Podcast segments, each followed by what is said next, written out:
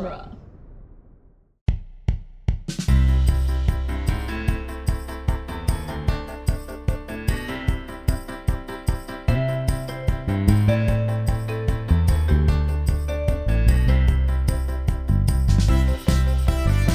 Hello, everyone, and welcome to the Protagonist Podcast, where each week we look at a great character in a great story. I'm Joe Dorowski, and this week we are discussing Ichabod Crane, Katrina Van Tassel, and Brom Bones from The Legend of Sleepy Hollow. And joining me for the discussion is producer Andrew. Welcome, Andrew. Hello. Uh, this is one of those stories that's kind of like been floating of like, oh, we should do Sleepy Hollow uh, every every fall. I kind of think, oh, we should do Sleepy Hollow, uh, especially when I don't have time to read a full novel before the next recording uh, for, for this kind of slot. And uh, we're we're finally getting around to it uh, th- this this week. Um, for anyone who is not familiar, this is a Washington Irving short story titled The Legend of Sleepy Hollow and tells the story of Ichabod Crane pursuing a love interest and then being pursued by the Headless Horseman. And it was first published in 1819. Andrew, do you have any memory of when you first became aware of the story of the Headless Horseman or the Legend of Sleepy Hollow? I think it was Wishbone. Oh, that is a good pull. Okay. I'm pretty I like now I'm double checking if there was a Wishbone. There was a wishbone. Uh Uh, Wait there, for the there yes. okay, there is one. Yeah. All right. Um man, I wish there was a way to watch Wishbone. I know. Oh, my memory is uh, from the public library getting the uh, Disney animated adaptation. Is kind of how. I now I'm trying to it. think if the library might have Wishbone. I don't know if it's ever been released on DVD. That's that's the issue with this one. Oh man. Ah man. I, I need to like go make a note to to check for Wishbone. Um but yes, there's the Disney animated one, which I don't think we had We at our uh, house. and so no. yeah, you might have gotten it from from the library or something. Yeah. Which is probably my second exposure to it. mhm. And then I, of course, had to read this as an English major, and I've taught it several times as an English Mhm. professor. So those are my other exposures uh, to this. Yeah, it's it's it's a common enough one because because Washington Irving is one of the early American writers. yeah he's one of the first people that actually made it a career to be a writer like that that was his job um, a lot of our other writers it's like well they were doing this other thing uh, and then writing was something they did on the side. I, I mean and it takes us a while to, to get to stories in american Mhm. literary history. Um really like, Yeah. it is around washington irving it's like oh look short stories. Enjoy that class instead of uh, political uh, essays and sermons. And- about what it means to be an American, yes and uh, which is something that Americans have always been obsessed with since oh yeah day one, since before day Irving is. one. I mean, Washington Irving's other most famous story is Rip Van Winkle, which is kind of obsessed about what it means to be American versus a European. So, yeah. Um, when you said it was 1819, I was like, oh, that's way earlier than I thought it was going to be. uh, yeah, it is this early 1800s that we start to see waves of uh, fiction uh, coming from uh, the you know those early uh, American writers that are going to be in the anthologies, and um, I mean Washington Irving did have a pretty long career too. Let me go see when his like when I I think this is this comes from the same collection uh that Rip Van Winkle is going to be in. So those are both going to be 1819. But um Washington Irving was doing I mean, I say that like I, I kind of mocked it, but he was also an essayist and a biographer and a historian and a diplomat, uh, as well as being a fiction writer. Um, let's see, where's here we go. Ah, no, it is the 18 teens that he's starting to publish, uh, kind of what we recognize as his stuff there. Um, double checking. He may like I'm guessing he did some like newspaper writing before then, but it's kind of those early 18 teens. Mm-hmm.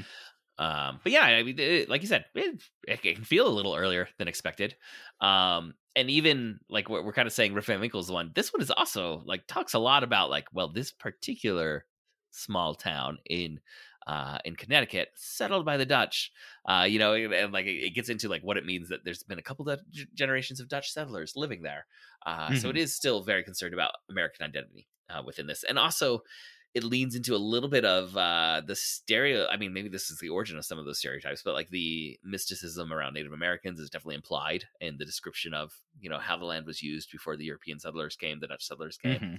uh, as part of why this urban legend around a headless horseman has taken root within this particular community.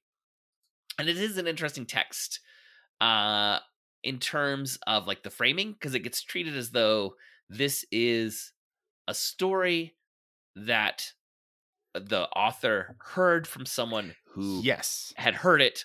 Uh, so we're already a few I was- episodes removed, but also the author is dead, and this this story was found in their papers. So we're like several Oh, like they have- layers removed from reality. Did they have that layer of framing that it was It's like a, a very- text found in the person's papers? Yeah, well, that may have been for the whole short story collection. Uh, whereas Oh, uh, okay. Knick- Knickerbocker was a pen name of Washington Irving, and I think these stories were found in Diedrich Knickerbocker's papers. Um, Okay, uh, but but this was published in in Irving's life. yeah, hmm yeah, but he frames it as Okay. though he found it in his his good Um, friend Diedrich Knickerbocker's, uh, you know, Okay. uh, Got it. stuff after he died. It, I- it was something that I was going to talk about later, and it makes sense um, when you mentioned, you know, if if, if he wrote nonfiction stuff or or journalistically because Mhm. it has a journalistic tone to it where it's like oh Yeah. this is like a long journalist profile where they're saying i've experienced some stuff or i've heard some stuff i'm going to put it into a narrative story and and and publish it right? It, like it it has like there is an author's voice to it. It is not a neutral omniscient narrator. It is a person who is writing something. They say i they you know make judgments in it Uh-huh. and so it has kind of a journalistic tone. Yeah, and it, it leads to a few interesting moments that we can get into after we do the summary, uh, where like the uh, the author makes a conclusion that the reader's not meant supposed to agree with. The, the reader's really not meant to uh, come away with some of the final conclusions that the the author shares. It's like, well, this is probably the final word because the old woman in the town said this. Which I'm, I'm not trying to be dismissive. That's literally what he says at the end of, of, Yeah. of the story. Um, so maybe let's run through some of the trivia first. Um, noted Washington Irving, one of the first great American authors, and the first that is going to uh, really master short story writing. Um, however, I just want to put this out there. As well as writing fiction, he wrote histories and biographies that maybe he forgot to leave the fiction out of a little too much. so so he continued to write fiction Yes. So he wrote one of the first biographies of Christopher Columbus that was like adopted. And this is the version of Christopher Columbus that gets mythologized in American schools. And this he he seems to have invented almost entirely by himself. The idea that Europeans thought the world was flat and Columbus wanted to prove it was round. And he put it in this biography, and it is a story that still floats through elementary schools across America to this day. And he also wrote a biography of George Washington and just kind of inserted a story about George Washington cutting down a cherry tree. And then his father saying, Who cut this down? And George Washington's saying, I cannot tell a lie. It was me. Um, no evidence of that ever actually happening, but he put it in this biography of George Washington that again was adopted in, you know, 18 teens American schoolhouses and has never left the public consciousness. Um, so, Washington Irving, just be a little more careful when you're writing your histories versus when you're writing your fiction. I guess is the uh, we, can wish that had happened. Um, another thing that he did is he would often take existing folklore and kind of weave it into a story. So the Rip Van Winkle story, which I we've talked about doing on this podcast, but I don't think we ever actually have. Like the the idea of the character, we maybe did i'm not sure I I don't think we ever actually pulled the trigger and did it. Um, that falls asleep and is you know gone for a couple decades and then wakes up and the world is so changed. Like that was an existing uh, character. I just checked. We have not done that one yet. Uh, maybe next like uh, Fourth of July. This is all about American identity. We'll see if we get back around to that. Um, that was like uh, a European, you know, fable or folklore that he just then applied to that moment in American history and said, like in the 1810s, what would have been like to be someone who fell asleep, you know, 40 years ago and wake up 30, you know, woke up 30 years ago or, you know, whatever, that Mhm. window of time around the yeah American you know Revolution. before and after the american revolution and everything Um, and when the story is told in European countries, guess what? They have wild cultural changing things that happen in those countries that they can just frame the story around those moments too. And I always say to my students, like, like where uh, when else in American history could you like do this kind of story? Someone falling asleep and waking up and saying, "Oh, the world is so different," and they're always like, "Well, the Civil War." I'm like, "Yeah, when else?" And they're like, and eventually like, I guess the last twenty years. Yeah, like like anytime. yeah, pretty much anytime. But like your lifetime is your your experience as a college student today is wildly different than college students 20 years ago. Uh, with in terms of technology, uh, in terms of what a day daily routine actually looks like, um, how you're going to consume information, all those things. It's it's very very different. And and and Joseph oddly applied through another American fixated icon, Captain America. Oh, yep, yep. That, that's uh, a, a good pull there. Thank you for making that connection. And that's an example where in the in the comic books, it was only 20 years that he was asleep originally. Like he was a character And- from and- the golden age in World War II, and then they pulled him back in the 60s during the you know the the Vietnam War, and he's like, oh these these How, hippies. how could I ever possibly adapt? Uh, yeah, and, and then in the movies they they you know they just expand that timeline, and guess what? He still's like a man out of time, no matter what. it's still like Yeah, oh, this 20, so 20 years weird. or 70 years. How could he possibly adapt? Uh-huh. And uh, so uh, going back to Washington Irving, the figure of the headless horseman, like he didn't invent the idea of the headless horseman. Uh, that is a kind of character that you can find texts in the Middle Ages that are talking about it. Uh, even uh, like Sir Gawain and the Green Knight, uh, you know, uh, British kind of folklore is dealing with basically the headless horseman.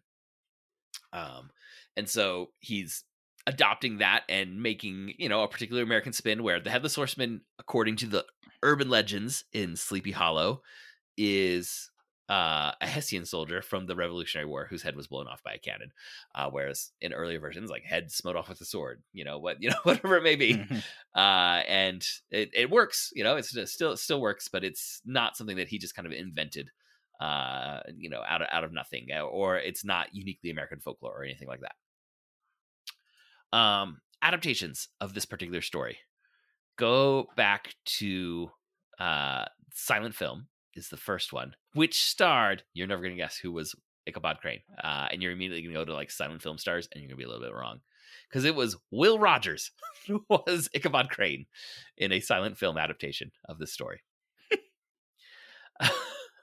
um All And- right. yeah, yeah. It's like, wait. When I saw that, I was like, Will Rogers, really?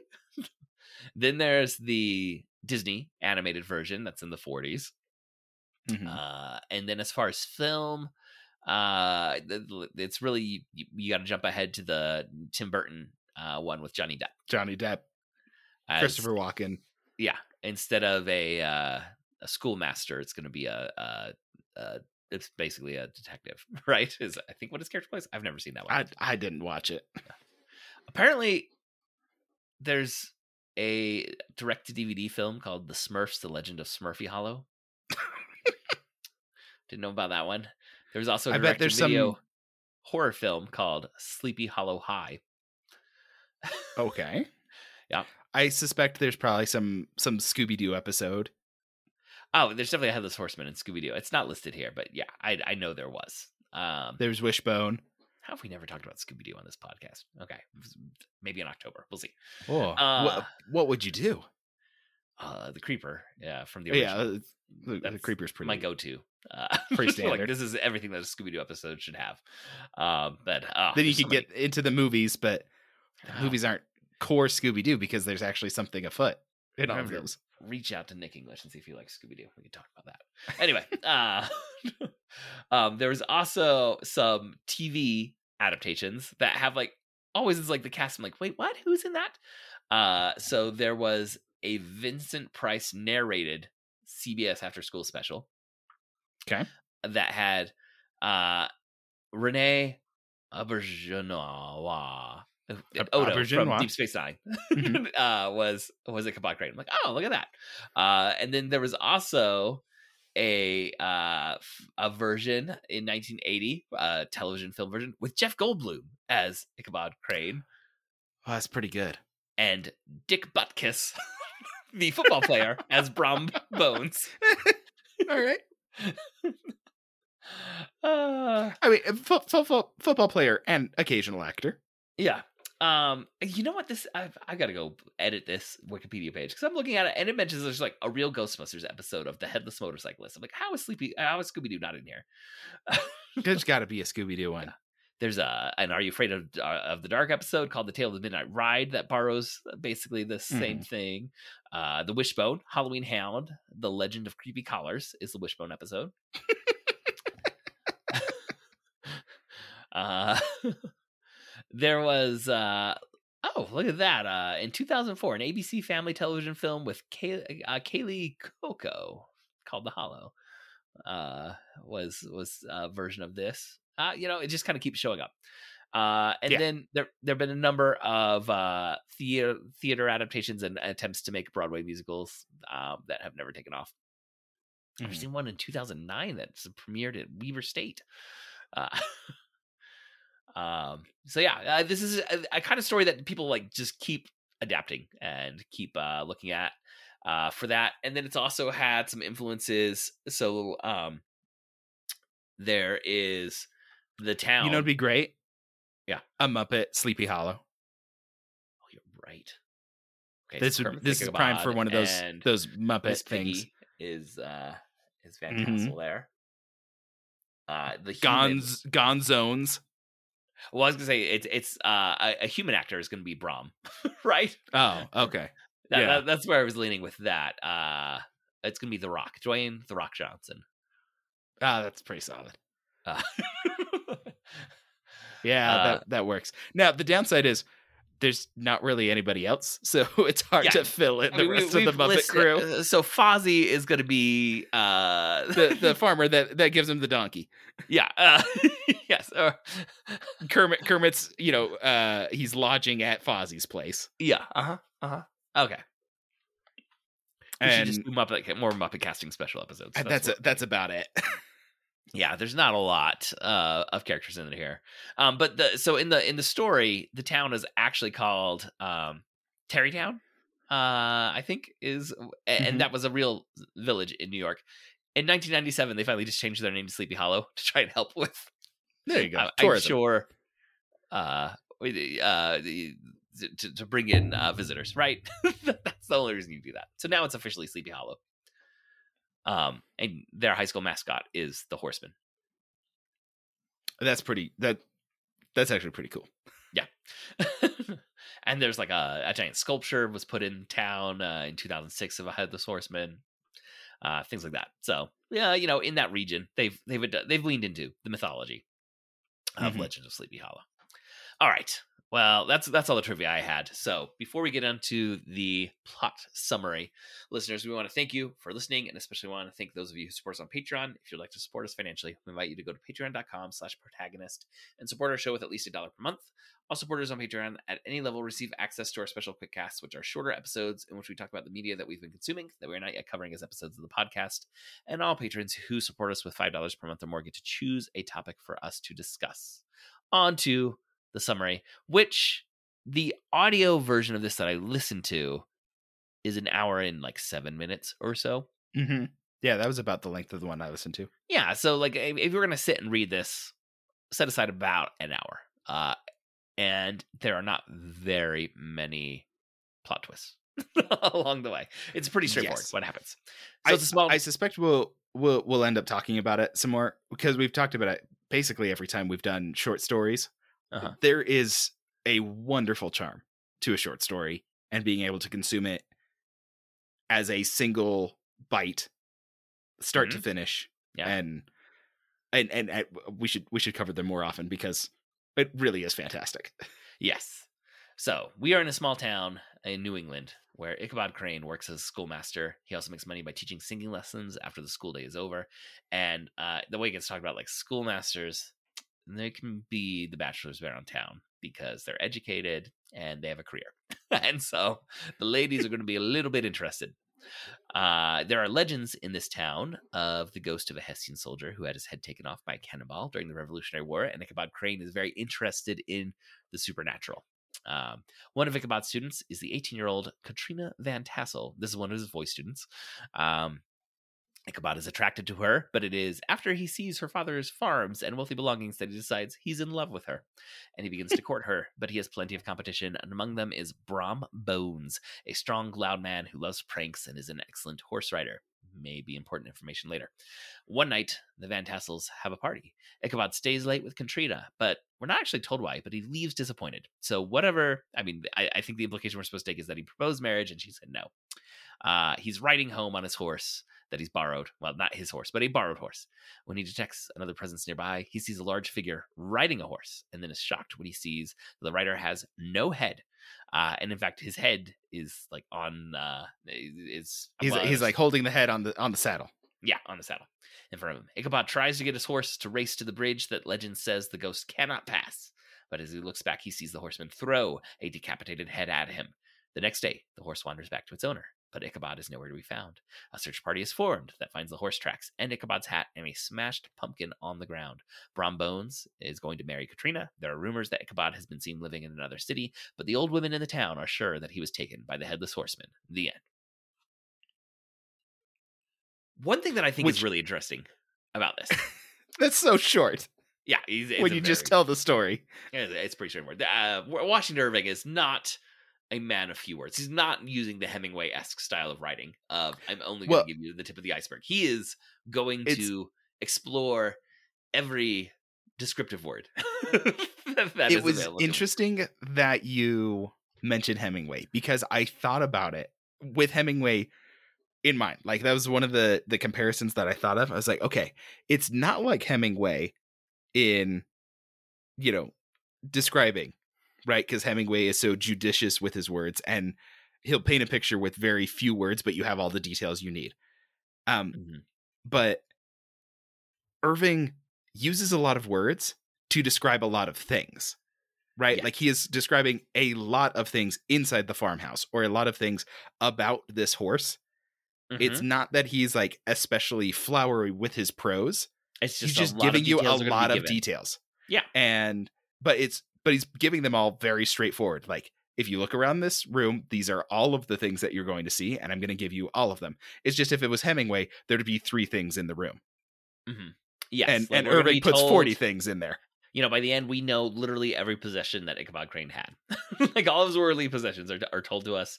Uh, like you said, we, we get a description of the horse, we get a description of the saddle, we get a description of the trees that he's he's riding by. Mhm. We're gonna The know all the farmer that he interacts with one time, we get a Uh-huh. description of the church. We get a description of the music lessons that he teaches. Yeah, uh, and so he, he gives us lots of details, but it's not like um, flowery purple prose that is Mhm. repeating the same idea in slight variation. So Uh, there, I I had a comparison, and I don't think because you haven't read something like this, it's not something that that you'll immediately latch onto. But it reminded me in many ways of in role playing games, the materials that are supplied to the person who's leading the discussion, right? Mhm. And so that might be called an adventure path or a campaign setting or or you know something. But uh, so I I'm running a game that you're playing in, Yeah. and Uh-huh. I read descriptions of rooms that are much more detailed than what you're going to actually interact with. Right. Yes. And this reminded me of that. This is Mhm. giving you all the details about the town and these areas and these settings and these characters for a very short amount of story. Yeah, it's not necessarily uh that everyone needs to know these things you know Mhm. for for this it's it's uh world building in a lot of ways uh, yeah. And so so I could very easily like set a story in this world and we can take out these characters and we can put player characters into the Mhm. world. And it's like, okay, you want to interact in this environment? Well, you're going to want to go to the school. You're going to want to go to the location where the party is. You're going to want to talk to this farmer. Or, oh, you're interacting with Brom Bones. Well, I can perform his character because I have a clear description of him. He loves pranks. He's big and boisterous. If there's a fight, he wants to be involved. Mhm. you know, you have all these characteristics with with a, like we said, a very brief amount of story. Yeah. Um yeah and and one thing that i think is interesting is in talking about like all the pop culture depictions of this i think the image of the headless horseman holding a jack-o'-lantern has replaced what's actually in this story which Mhm. is the idea that the headless horseman is holding his own head and for the reader like we're supposed to assume that what ichabod crane really was saw was was brom bones holding a pumpkin Yeah. had somehow been decorated to look like a human head And and, and, that and is what through Brom the Bones threw at Ichabod. Ichabod panicked and ran away forever. Is what I think Mhm. what we're supposed to assume. But the image of a headless horseman holding a flaming jack o' lantern is now so ingrained in pop culture. I I still found myself thinking of that, even though that was not the description that is in this story. Mm-hmm. Uh, and it's it's something that I think, uh, you know, eventual antecedents or or uh, you know, following this precedent, we're gonna end up with characters like uh, the Green Goblin in Spider Man. Um, or Jack o' Lantern, right? There's any number of pumpkin themed villains that end up with, with this. Um, and um and I, I, can't wonder if that like flaming pumpkin, all of that sort of stuff is like coming from the Disney version. because they, they- use a pumpkin. They make that not gonna use like head. pretty. They put that pretty specifically in there. Yes. Yeah, and it is the- a like a flaming pumpkin. The idea of the human head is more grotesque, but the imagery Yes. of a headless figure holding a flaming jack o' lantern head, and with the implicit, I think, assumption that it is looking for a head to replace its own. Yes, um, that comes with that. I think that is Which- a more which is striking not- supernatural image. and that is not in this story, but that's Mm-hmm. like kind of the implication in the legend and broader narrative is like, oh, it attacks, you know, people wandering late at night, and it might cut off their head as he seeks to replace his own. Yeah, Right? trying- that's like the more sinister At thing, least- and it's like and that's I, not I in can't here, even right? say. Yeah, I can't That, even say that wasn't where in, that in the idea story at all. is is like so ingrained in my head, but it's something in my head. Ugh. Uh, it is something I have and I carry with me when I think of the Legend of Sleepy Hollow. But it's not here in this original text. Uh, Well, the quote unquote original text, because again, Mhm. uh, Washington Irving's borrowing a few things and putting the American spin on it. Um, with this, uh, and I, I I just think it's really fascinating to me how different those two images are. The idea of a headless rider carrying his own human head versus the pumpkin. And I think I like the pumpkin imagery better. the jack o' lantern Mhm. imagery. Uh, Well, and it it it's a good addition to have the searching for a head, and that makes him more dangerous. Yeah. you know the the trying one on for size element Mm-hmm. is like, oh, that's that is scarier. Yeah, but it, it says something really interesting, I think, about how um, adaptations affect texts and like what our ideas are. I mean, the most famous version of that, eh, or at least readily identifiable, would be like our our film versions of Frankenstein that have supplanted what's in the book. Um, you know, where where when you say Frankenstein, people think of the the moaning, ignorant creature, and the book is Mhm. a really moody philosopher. He's really trying to what- understand. what Frankenstein has has created. Uh, but uh, once something kind of takes over as a cultural text instead of the actual source text, it's, it can be really hard to shake that. And uh, I think the Disney animated version does have the flaming jack o' lantern, like you're saying. I'm gonna go look up some imagery, and that may be. I, I looked up uh, I looked up an image, and there was it, maybe not flaming, but it, uh, certainly the appearance that could evoke that. Okay. Uh, and maybe that's where it kind of got embedded in, in culture and everyone else kind of run with it. Or at least I Mhm. have as an individual. Uh, even maybe that's not the cultural norm for it. Yeah. Um. Yeah, it is. It, it it's always interesting to see how like an adaptation evolves or a mythology evolves because I'd say this it fits into the realm of mythology. You know, Mhm. especially because it's attached to a holiday. Yeah. So completely like it is one of the he's he's not a Halloween monster in the way that Frankenstein or a mummy is. He's uh, he like he surpasses that somehow. He, he's like more mythological than than those kinds of figures. But, But he's think, clearly a uh, Halloween thing, right? Like Yeah. like when you think of you know monsters, you don't think of the headless horseman. But if you Mhm. put the headless horseman up, people think Halloween. Yes, I think maybe the jack o' lantern is is what has done that. Uh, where it's it's it's so distinctly a fall, you know, thing to Mhm. have the gourd.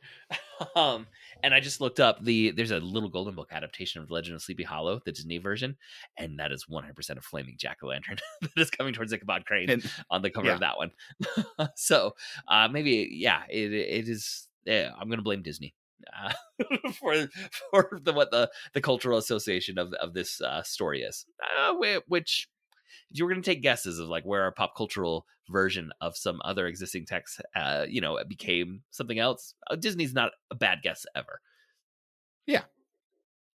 Um, what do you think of Um, the characters that we well- begin this? Like we we kind of joked. There's really only three characters at all. Yeah. Um, I and, mean, there's a few and even named. then, uh, Katrina is not heavily detailed. No, and there's there's uh, definitely like a little vein of old timey misogyny in the descriptions of women in in this story. Yeah. where uh like uh you know women you know can can turn the head of a man and it'll never be the same after that uh but in in this kind of like uh negative tone which if you read R- rip van winkle ever um that really leads into some like 1950s sitcom battle axe wife imagery coming out Mhm. in 1819 of how rip van winkle talks about his wife um Um, I think the one I listened to did give it kind of a sarcastic tone. mhm. Um, and so they were able to to like cast it as like, well, I've heard it said that this is this is the way, and it's it's like people are quaint, aren't they? Yeah. like like people people do say these kinds of things, and it's not the coolest. yes Um, but you can also read it kind of straight through. Um, and so having read Rip Van Winkle, or uh, yeah, that one fairly recently, where there is some like even more on the nose kind of uh, misogyny and how any woman character is described in that text, I, I'm going to lean towards that. Uh, it, it, it's some careful spin to make it a little more palatable to, to do the sarcastic version you you heard. yeah, it- like that's maybe not the pure reading of the text. Yeah. Um, but it's hard to tell with Mhm. with a narrative voice and and all of that. Um, it I do think that it's really deftly done to give the right details in the right order for Ichabod Crane to convey without saying that he's kind of greedy and he's Mhm. not the coolest guy ever to say like look this is a this is a regular human and Yeah. he has self-interest uh, you know motivating some of this stuff he's not like a bad guy like he's he's one of the most like realistically neutral human characters i can think of right like Yeah. he's our he's our protagonist he's not a hero he's not He's- he's not especially virtuous, but he's also not especially sinister. Yeah. And and that's also the case with Brom Bones. Is like Mhm. when we get him, it's like this guy's, you know, got rough edges too. And but he's not like he's not a killer. He's not he's not a murderer. He's gonna run a guy out of town, but it's mostly a prank. It's like, ah, it's not a great prank. Um and also so, he uh, doesn't know. uh, He may not know it, but he's already won the battle for. Uh, Yeah. Uh, what is her name? Katrina. Katrina, yes. He's already won for Katrina, or at least the implication we're given is that Ichabod, uh, you know, tried to to ask her to marry him and failed. Uh, Mhm. and it seems like she is more interested in Brom Bones. So he doesn't really need to drive Ichabod out, but he's also, I mean, there, there's enough ambiguity that you could tell a version of the story or like an adaptation of the story where uh, Ichabod Crane was killed, and that wouldn't feel like a huge, like, oh, how how could anyone read the story that way, right? Um, I, know, yeah, think you could you could adapt it that way. I don't think I I- certainly don't think that the implication of it is that Brom would kill him. Mhm. Brom seems like, oh, like this guy's not bad. Yeah, he's like a little too boisterous frat boy. it's Mhm. kind of a, But you Uh. get the sense it's like, yeah, but he's not like he's he's not hurting people for the sake of hurting them. He's just he gets up to and- mischief, but uh, not necessarily like gonna go break some Crime. to get him out of the way, right? Uh, Yeah. like he Um, scared him off. He didn't run him down. yes. Um, and fortunately, Ichabod had a strong heart. um, Uh, and, and so I think it's like coming out of it. I don't feel like either of them are a hero or Mhm. a villain, particularly. I'm like, well, Ichabod, you know, he's not like the greatest guy. He's, you know, stuck up a little bit. He is, he's pretentious, definitely he more is- interested in Katrina once he finds out she's from a wealthy family. Like Mhm. it's, it's there in the text. It's not, that's not just a supposition. yeah, Um, yeah. And it, but it, it, but it also like it shows you that without just saying like, yeah, and he's and he's a greedy guy. Like Yeah, he's mer- he's, interested for this reason. but it's, it's also more like um, you know, he was kind of interested in her, but then he got really interested. you yeah, know, when he it- saw the farm and yeah, and it's not like uh, about, he had no interest, and then now he just had pure mercenary motives. I'm going to court this, you know, th- this, uh, you know, uh, sweet spirit that I Yeah. otherwise would never glance upon. Uh, no, he's like, yeah, he, was he was interested in her, a- and then he's enjoying like, a flirtatious "Ah." relationship with her, and then he decided to try and make it more serious. Yeah, and and the narrative is like explicit but not simple in how it describes that. It's like Mhm. it talks about how he thinks of being the master of that house and and having that kind of farmland and what he would do with all of that resource and everything. And it's like, okay, so we can clearly see he's thinking about this in a greedy way, but it doesn't say and Ichabod Crane was greedy and was thinking about material stuff. It like Yeah. it describes how he's thinking about it. And I and I thought that was like, oh, that's a way better way of doing it than just saying this character is this way. Well, and The- even the- um, The description and detail is really nice. yeah. So uh, we had an example where we find out like he's he's a little bit of a flirt. Like he's he he enjoys um kind of seeing the company of the women around. So it says, excuse me. It says when the school hours were over, he was even the companion and playmate of the larger boys, and on holiday afternoons would convoy some of the smaller ones home who happened to have pretty sisters or good housewives from others, noted for the comforts of the cupboard. Indeed, it behooved him to keep on good uh, terms with his pupils. The revenue arising from the school was small and would have been scarcely suffi- sufficient to furnish him with daily bread, for he was a huge feeder, and though lank, had the dilating powers of an anaconda. But to help out his maintenance, he was, according to the country custom in those parts, boarded and lodged at the houses of the farmers whose children he instructed. Like, there's a lot of information that's in there. It's a little wordy, um, and it may be more Mhm. information is absolutely necessary for us to follow the story that we're being given. But it doesn't feel like repetitive or you know, oh, you know, you know, just throwing out words to fill fill up a page rate or anything like that. Mm-hmm.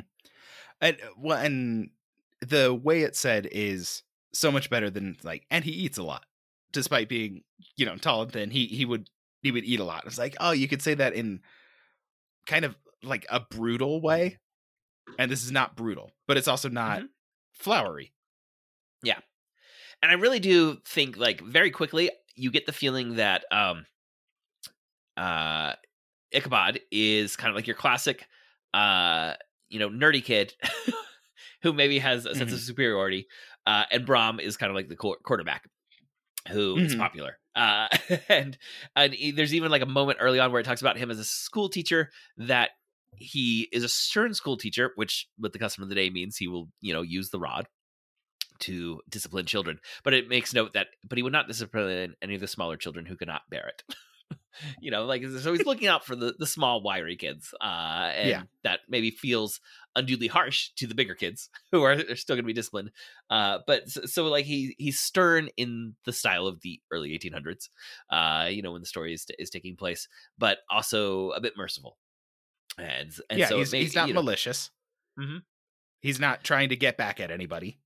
Yeah, and and we get a really pretty thorough character sketch um, of who Ichabod is and who Brom is. Um, in again a short story that you go sit and read in an hour.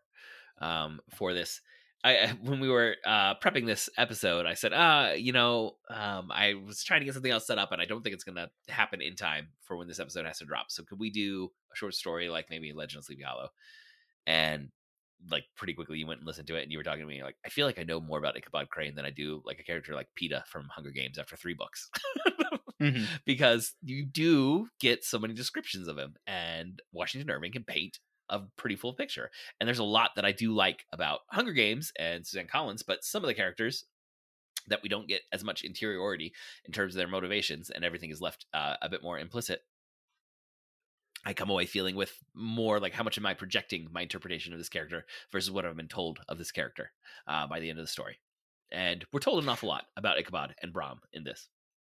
And and some of it i think is the just the style of telling stories where there's like this is a narrator with a voice whereas uh, i'd say most modern fiction is going to be a very neutralized Mm-hmm. third person narrator where Yeah, they like, never can say see- you know i i don't have a take on this i'm Mhm. just purely describing from a worldview what happened and i think it'd be very different if you're reading you know uh, brandon sanderson with this kind of tone where somebody's telling the story it's like oh i'm a participant in the world and i've observed these things or i've collected the story so i can tell you the story and i might insert a little bit of you know my my take on this Yeah. stuff but it's it's it's such a different dynamic but i feel like there's elements of of sleepy hollow where i'm like oh it's actually way more effective to have this dynamic And it, it feels like you can definitely uh, understand how, you know, within a half century, like the voice of a Mark Twain is still telling these kind of like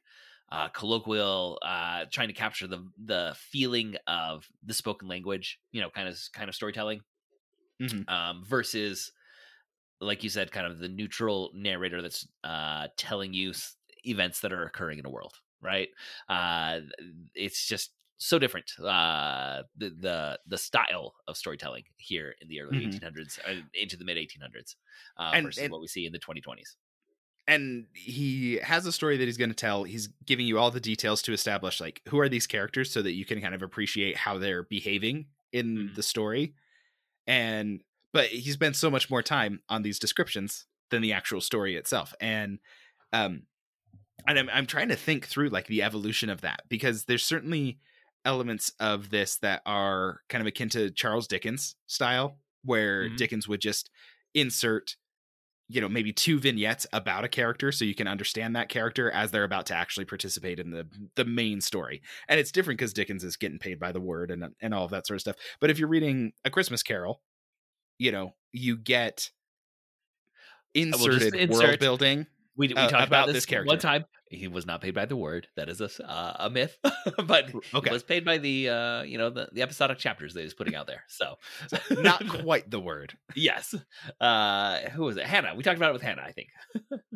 right um you know but but you know you would have these these inserts to flesh out a character or a setting right Mhm. it's like oh well here's a little bit of the history and and i mean it's not exactly victor hugo where you're really digging into you know historical context or or or um alexander dumas uh Mhm. where you have these you know political explanations of not not even characters it's like here's what's going on with napoleon so you can understand the politics of why these characters are making these decisions but it's kind of similar to you can see how those are related you know when you have these descriptions of ichabod and how he interacts with people in town and his Well, general even it behaviors talks about um, you know, the the generations of Dutch settlers who carried this kind of superstition with them. Uh, Mhm. And then you layer that superstition on top of the romanticization that has occurred about Native Americans that had this land before these Dutch settlers came in. It's like they he kind of like runs through a lot of uh, flavor for why these people talk about the headless horseman so much. yeah well and then it uh, that seems related to like herman melville and moby dick where it's like okay chapter of story chapter of whaling chapter of story chapter of whaling and and i don't know when like it shifts gears and starts getting more neutralized and starts getting more like just the story that we see from this character's perspective because because if you're if you're reading harry potter and it's in this tone then you're to get these descriptions about how Hermione behaves. And it's like, actually, we don't have any of that sort of stuff. And I kind of wish I understood But but even You then know, we'd be a little bit what, removed. what's her routine for getting ready for the day. Yeah, but we'd be so far removed also from the story that would be like, okay, how much of this am I supposed to be taking with a grain of salt? Because this is like a story about a boy that my uncle heard. And the person Yeah. who's saying my uncle is not the actual narrator. That is uh, the papers that the narrator found. and the narrator's casting like a little grain of salt over everything too. Uh, it's just like, okay, how much of this are we supposed to take at face value? To the, you know, it does this really interesting move at the end of the story where um, it says, It is true, an old farmer who had been down to New York on a visit several years after, and from whom this account of the ghostly adventure was received, brought home the intelligence that Ichabod Crane was still alive, that he had left the neighborhood partly through fear of the goblin and Hans van Ripper, and partly in mortification at having been suddenly dismissed by the heiress, that he had changed his quarters to a distant part of the country, had kept school and studied law at the same time, and had been admitted to the bar. So it gives you like a little like, here's here's what might have happened. uh, Mm-hmm. to to Ichabod Crane. But then it also gives us at the end the old country wives, however, who are the best judges of these matters, maintain to this day that Ichabod was spirited away by supernatural means, and it is a favorite story often told about the neighborhood around the winter evening fire. Um, and so we're given like two different conclusions about the story. Yeah. um, and I think we, as readers, we're supposed to surmise the first version that Ichabod got scared, ran away. There was no headless horseman. It was Brom pulling a prank and using a pumpkin as a head to scare Ichabod Crane. Uh, that's that's what really happened. But it does. The final note we're given is take the story at face value that there was a headless horseman. Yeah. You can you can tell it as a spooky story. Yeah. Um, and it's basically giving you permission to retell it the way you want to. hmm Um, and leave just enough uh, ambiguity for the reader that it doesn't feel like the author is telling you what to think. Mm-hmm. Yeah, and it's it's almost oh, this had not struck me until just now, and I know uh, this is essentially what it is is documentation of an urban legend. But I, I took you know in college I took a, a folklore class that was heavy on urban legends, and we read a whole book about urban legends. I was like, oh, this has like all of that tone where there's you know kind of an ambiguous ending and take it this way or take it that way and maybe it's really spooky or maybe everything turned out okay you can you know decide what you want to decide on it but that ambiguity is is very much in line with you know all those dumb urban legends that that Yeah, you know when you're when you're 13 the- it it, it the- spooks you out you know the, the the, hook hand. yeah i was gonna say the the guy with the hook hand or or the um like the the passenger in the back seat or you know disappearing hitchhikers and all those kinds of things Uh-huh. Yeah, the serial killer in the house. You know, any of those kinds of things. Mhm. yeah and and so it's like oh it's it's urban legend from Yes. 200 years ago Yeah, and it's it's really interesting because it gets presented to the reader kind of as like I heard the story, like, which is exactly like an urban legend friend of a friend Yeah. it, it is urban legend. Uh, and uh, I think Washington Irving was a pretty savvy writer, uh, and he knew like uh, you know urban legends were around, you know, or folklore was around, uh, and he kind of Yeah. knew the rhythm of of telling the story well. And he's going to give it uh, to us that way uh, within this, and it it turns out to be a pretty satisfying text that does create a figure that, as you said, like still is present in our Halloween, uh, you know, iconography. Um, maybe not as iconic as some some other Halloween fixtures, but if so, you go by a house and someone's got you know this projected in a window or something, you know exactly what it is. Um, Mhm. It has that level of um, you know cultural pre- penetration, and the imagery of the flaming pumpkin head is so so wonderful for fall. you know, Mhm. it it really does uh, just feel right uh, for for that that time of the year when the weather's pretty cold and people are putting out pumpkins as decorations to have this villain that is adopting that is um, such a great turn. And even if that's not in the original story, the idea of the pumpkin being thrown is in the original story. it just then gets elevated uh, in in subsequent retellings or reimaginations of this kind of story. So uh, Washington Irving, you know, did a really good job in the short story, and I think um, I, uh, one of my plans this year for for around Thanksgiving, instead of doing like the the stories we're thankful for kind of special episode, I want to do an episode where we talk about um, the stories that we build traditions around. Uh, like like consuming certain stories at certain times of the year. This this is such a great fall story that if if you can find like an audio version, be it a free um, podcast version or uh, I know on on Audible, if you have an Audible account, there are free versions of this out there um, that you can just download on Audible as well. Uh, it's worth giving it a listen to. I think pretty regularly in the fall.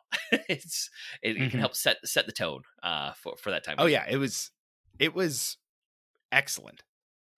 Like like it was excellent listening. Mhm. Um I I I I think we're getting close to wrapping up. I just really do want to ask you like when do you think that like how does the evolution occur that goes from this sort of you know narrative person telling a story kind of style to that neutralized third person objective description I mean, how, how like how does that happen so i mentioned like like moby dick herman melville that's that's 1850s Yeah. and i mean clearly by the time you're getting to like the hobbit and lord of the rings it doesn't feel like there's an an author right that feels Yeah. here's what it's happened more relaying the events. And I was gonna say it it um so we get what's called uh um regionalism in a post Civil War American uh where like the the voice of the story matters in that it's supposed to be capturing what it really would feel like to be in that town but it is often like the you know the Mark Twain like leaning into capturing the Mhm. uh, the voice that still feels a bit performative and then coming out of that regionalist era i think we start to get the idea of like capturing the feeling of these different parts of the country but not quite so much with that narrator present uh you know as as the mark twain so i think it's that transition after mark twain heading in towards the modernists of the early 20th century so so pretty much the turn of the turn of the century yeah yeah late 1800s early 1900s um is is my is where some sort of transition takes place because because mark twain definitely still has some of that in, in some of his stories Oh yeah, like there there is a narrator. Not necessarily all of them. I think he straddles it maybe a little bit more than Yeah, it depends on which Than a lot of you're others. reading. But like the voice of Or- or long story. important. Uh, um, and like there's uh the idea that uh he's telling a, a- a tale is present in a lot of his short stories. And I'm going to tell you something I heard about. Uh, but I- it's not like relating it as it's occurring to to the audience. But by the time you get to the modernists, that's pretty standard. That that's what you're getting. But even in the in those some of those late 1800 uh, short stories like um, Desiree's Baby uh, or uh, Yellow Wallpaper, it is like this is uh, a tale that you're consuming as though you were you were seeing it. Um, Mhm. and there's a lot of uh i guess it's probably ooh okay here we go it's the realist of the late 1800s probably is where we're going to reject some of the performative aspects of storytelling uh right. into, it's that like- performance is a is a good word for it. Yeah it, it- and you get into like henry james or uh um oh I, there's a whole batch there in the late 1800s where it's like slice of life stories that are still kind of doing Mhm. some of the same work as the regionalists of like trying to show you what it's like to live this life uh you know in the in this particular city at this economic class you know or whatever it is uh, but it feels Right. a little less like you're um being told a story as though and, and more like you're looking through a window into a story Well, and um, and I like definitely by the time you're getting like the Great Gatsby or oh yeah yeah those are some- modernists yeah but uh yeah, that's clearly like here's here's the story. Like it's pretty neutral. Like I have a style, but it's just my style as a writer. It's not Yeah. that I'm creating a narrator. Mhm. Um, whereas a hundred a year a hundred years prior, I am writing a narrator telling a story. Yeah, and then when we get to the Right, postmodernists, it's- it's what we you can find a real mishmash of depending on who you're reading. Uh, are, is there gonna be a framing story that's like t- setting you up Mhm. to tell you, I'm about to tell you a story, but then you disappear into the story and you forget that there was ever a frame. You know that that can start to happen with postmodernism and, and things like that. I, I'm I sure if I'm missing some precedents for a lot of these, but that's kind of the the general flow. I think I could I could I'd identify. I- I imagine there is some sort of differentiation. I mean, clearly in that in that hundred year window of like Washington Irving to F. Scott Fitzgerald, somewhere mm-hmm. in there is a massive transition in how many people are literate. So how many people are reading this for themselves versus it, it is being told to them. So like writing for a reader's voice versus a speaker's voice. And and and how many people are accustomed to having read stories versus having heard stories. Mm-hmm. Washington Irving probably grew up having stories told to him. And so when he's creating story, he's going to do it with that tone. Whereas F. Scott Fitzgerald probably read stories to himself in, a, in a different degree. um, And the idea of like what mass entertainment is changes so much. Where like storytellers Mm-hmm. still, uh, you know, gathering around the fire and sharing stories. That's still an art form that's pretty common in the early 1800s. But by the early 1920s, like film is our like we go watch performances on the silver screen is where we uh we're gonna go find our, our mass entertainment um in a lot of ways um you know it's just an ebb and flow of you know where technology is at is going to be a huge part of this and and therefore because of where technology is at how are stories actually being consumed? Mhm. oh good question. There at the end i'm glad i had an answer. Whenever someone was like i've just got one more question and it's like something like that i'm like oh i hope i got something to say. All right well listeners i do recommend you go find a copy of legend of sleepy hollow because it's so old. You can find a number of versions of this, uh, many uh, just floating there in public domain that you, that you can go listen to, um, you know, podcast adaptations um, or audiobook adaptations, or go read the whole text on like Project Gutenberg. It's all right there.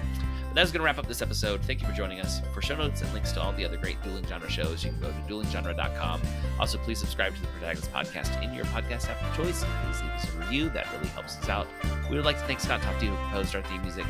Thank you again for listening. We'll be back next week to discuss another great character in a great story. So.